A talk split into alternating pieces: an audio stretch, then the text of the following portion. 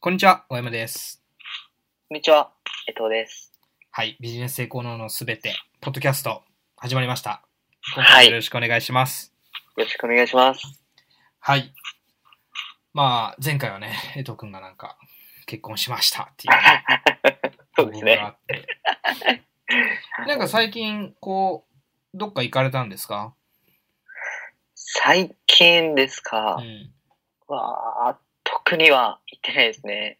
なんか東京に来て、はい。あのーまあなんか、どっか観光名所というか、行きましたああ、行きました。スカイ、スカイツリー、あスカイツとリー、雷門、はいはいはい。あと、あそこ、あそこにも行きました。新宿の都庁ですかね。都庁の展望台に。うーん。はい。あ、じゃあいろいろ行ってんですね。そうですね。ディズニーランド行きたいんですけど、まだ行けてないですディズニーね。ランド行ってないと。はい、行ってないですね。え、それは人生で一度もは、あります。2、3回ですね。しかないで結す構行けってど。ますやん。でも、はい。まだ行けてないです。うーん。まあでもね、すぐ行けるからね、多分。そうですまあね。宮崎にいるとはね、全然違うから ね。全然違いますね、やっぱり。うんうんうん。はいち。なまあ、みに田僕舎はは田舎の良さがあるんですけど、やっぱ、東京はすごいなと。あはい。もう人が、最初やっぱり全然慣れなくて、ーうんうん。人の多さに。はそうですね。多分ね、みんなそれは思ってると思います。もう本当に、満員電車とかもそうだけど。いやばいですよね、あれ。いやー絶対乗りたくないで。すもうもん。金曜日とか土曜日とかやばいんじゃないですかその終電間際とかは。そうですね。まあ自分は職場が近いんで、うん、うん。まあ乗らなないんですけど、まあやばいですよね。いやそー、のかなり。人口密度というか、あの、そうですね。ぎゅうぎゅう感っていうか。 はい。えー結構半端ないと思いますね。まあ、それをまあ好きっていう人はね、多分、痴漢だけでしょう ね。変態、変態だけでしょうね。変態です よ。ね。ド変態でド変態だけでしょうね。す。はい。まあ、そんな感じで、ちょっと今回も始めていきたいんですけど、今日は、い。えっ、と、どういう話にしましょうか。なんか、質問とかって来てますかそうですね。えっと、質問で来てるんですけど、人脈の作り方を教えてくださいということで。確かに、人脈ね。やっぱ人脈はすごい、あのー大、ビジネスをね、拡大するためにはね、やっぱ大事というか、はい。うん、になりますよね。そうで確かすにね。僕も今あの人脈っていうのかどうかわかんないですけどお付き合いさせていただいている人、はい。彼女ではないですよ はい。まあいろいろねビジネスであのビジネス的にねお付き合いさせていただいている人に関しては、まあ本当にすごい人ばっかりですね、うんうんもうまあ凄腕セールスコピーライターとかもそうですけどはい。まあねあの僕のメンターである12時間でね5億円を売った衛星さんとかもそうですけど、はい。まあ、いろんなね、あの、方々と本当にお付き合いさせていただいて、まあ、伊勢さんからの、あの、方々がほとんどなんですけどね、僕のメンターである 伊勢さんからの、あの、はい。まあ、人脈というか、そういう方々がほとんどなんですけど、本当いやにたくさんの方とはい。お付き合いさせていただいて、知り合わせていただいて、はい。まあ、あれなんですけども、それがね、答えなんですよ。今言ったことが答えで、まあ、どういうことかというと、はい。もう、ドンを捕まえるっていう感じですね。ああ、なるほど。はい。はい。ちょっとドンって言うと、ちょっと、あまりいい感じはしないかもしれないです けど、でももう本当に、重鎮みたいな人を捕まえるっていう感じなんですけど、まあでもそこがわかんねえから教えるっていう話だと思うんですよね。そうですね。はい。ははい。それ、自分はじゃあどうしていったかっていうと、やっぱり一番は、はい。もう、その、その人のプログラムとかに入るとかっていうのが一番かもしれないです。プログラムに入る。はい。なんかサービスとか、だかはらい一番のお客さんになるって感じですかね。ああ、なるほど。その人の有料、有料顧客になるっていう、はい。ロイヤルカスタマーみたいなはい。感じになるっていうのが多分一番かもしれないですね。まずは。うーん。で、もちろんそのロイヤルカスタマーって言うとその何回も何回も買わないといけないみたいなはい。感じになるので、お金がない人はどうすればいいんだっていう話なんですけど、はい。でも、もうよく考えてほしいのはやっぱり光らないといけないですよね。自分がってそうです。自分が何かしらを光らないといけなくて、僕はですね、はいそのメンターの、はいま。あ、伊勢さんと、はい。あのこう、お付き合いというか、させていただくようになったのは、やっぱり一茶のプログラムがあったんですよね。はい。で、120万円だったんですけど、それに、まあ、お金がないながらも募集を、あの、をしてたんで、まあ、参加をして、はい。で、3泊4日の合宿があったんですよ。はい。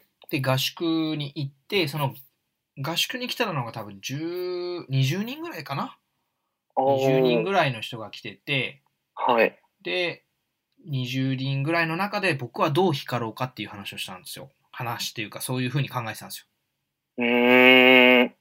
あ、その伊勢さんの目に留まるにはどうすればよいのかってそいううですね。はい。で、そこでしたのが、はい。まあ、もちろん率先して、なんか意見ありませんかとかっていう時に率先して手を挙げて、一番最初に。はい。だからみんなより率先して何かやったと。でももちろんそういうこと、初めての、そういうふうな、なんかセミナーというか、ビジネスセミナーみたいな感じだったんで、僕自身的にはね。はい。だから、すごい、あの、挑戦ですよ。挑戦でもあるし、ドキドキしてるし、すごい勇気いりま勇すよ気、ね。そう、勇気がめっちゃいるんですよ。ですよね。でもそれも殻も破って、はい。もう、なんかわかんないです。別に何も言うことないんですけど、とりあえず一発目上げてたっていう。ええー。もうどうにかして目に留まってもらいたいっていうか。そうですね。えで、あとは、やっぱりその、伊勢さんが何をしてほしいかっていうのを考えてましたね。そのメンターの人が何をしてほしいかっていうの。ー、うーん。どういう風にしてほしいかみたいなのを考えててさ、自分のだから、基本セミナーとかっていうと、自分がなんかこう、学びに行くっていう、受そう動ですね。的はいじゃないですか。でも主体的になって、はい。こう、自分だったらこうかなっていうので、その、メンターの気持ちになって、はい。あの、接していったんですよ。具体的にどういうことをしたかというと、はい。なんか他の参加者さんのことを盛り上げたりとか、はい。なんかそういうことをして、他の参加者さんのこうお手本になったりとかもそうですけども、そうういうのをしーてん。たんですよ。ええー。はい。で、それでなんか目に留まって、はい。で、一緒にやらないかっていうふうに言われて、そこからなんですよね。いろいろその本当にセールスコピーのスキルもそうですし、はい。まあインターネットを使ったウェブマーケティングもそうですし、本当にビジネスの真髄というか本質っていうものをうんいろいろおお伝えしていただいてっていうので、まあそこからいろんな方ともつながりがあってっていうので、はい。なっていったんで、はい。だからそのプログラムに入るっていうのはもちろんそうなんですけど、はい。やっぱりね、その、そのメンターというかつながりたい人ですよね。はい。がしてほしいことは何なのかっていうのを考えて、何何かそういうことをやってあげるというか、あげるっていうとちょっとあれなんですけど、はい。率先してやるというか、はそういうふうな考えでいくと、はい。何かしら、おこいつはいいやつだなっていうか、こいつはなんか、おいい、なんかね、やってくれそうだなとか、そういうお感ー。じでやっぱり、こうね、好意的にこう見てくれたりするので、はい。うん。やっぱりこう、まあ、ギバー、テイカーの話とかもありますけど、まあ、はいくれくれくんで、なんかね、行くよりも、なんか、ちょうだいちょうだいっていうふうに行くよりも、率先しはてい自分から与えてみたいななるほど。感じのものをやっぱり徹底をしていけば、うーん。まあやっぱり人脈っていうものはどんどんどんどん広がっていきますし、うん。うん。っていうふうになるのかなっていうふうに思いますね。なるほうん。ど。まああい、その人の求めているものを探して、うんまあ、それをまあ実践するっていうか、そうですね。なるほどですね。それが一番かなと思いますね。なんか江藤君はあります人脈作りについてなんかこう失敗談もそうですけども、まあ、成功談もそうなんですけど。そうですね。自分人脈ないんで、なんとも言えないんですけど、はいはい。まあでも人脈っていうか、まあコミュニケーションとか、うん。まあ取るときとかは、まあなるべく、そうですね。自分の言いたいことを言わないようにはうんしてます。。聞く主って体いう的スタンっスていでうすね。か、なんですかね。押し付けたりとかはうしないんように。相手が、まあ何をまあ、考えてるとか、うん言いたいことは何なのかっていう、まあ、本当に言いたいこととか、うんうんもう探り探りで、 まあ、はい。そうですねまあ今訓練中なんですけど、まあそんな感じで今、やってはいます。うんうんうんはでい。もまあ、その、レド君もその、まず人脈とまでは言わないですけど、僕とね、あの、つながりがあるので、はいまあなんかね、伊勢さんのそうですお宅にね、ね。僕のメンターの伊勢さんのお宅にね、はい入れさせてもらったりとか、いや、もう本当貴重な体験でしたね。ね、そういうこともあはのいできますんで、やっぱりこう、なんかね、あの、すごいつながりたい人とつながってる人か、もしくはその人に直接アプローチするかっていうのはもちろんあるんですけど、はい。まあ基本的にはやっぱりこう、その人が求めてることを、を自分がやれるかどうかっていううーんと。ころがやっぱりね、大きな他との差なんで、やっぱりね、その、もううまくいってる人に関してはもうね、人を見る目があるんですよ。はい。もう人を見る目というか、その、うん、いろんな人からアプローチされてるから、はい。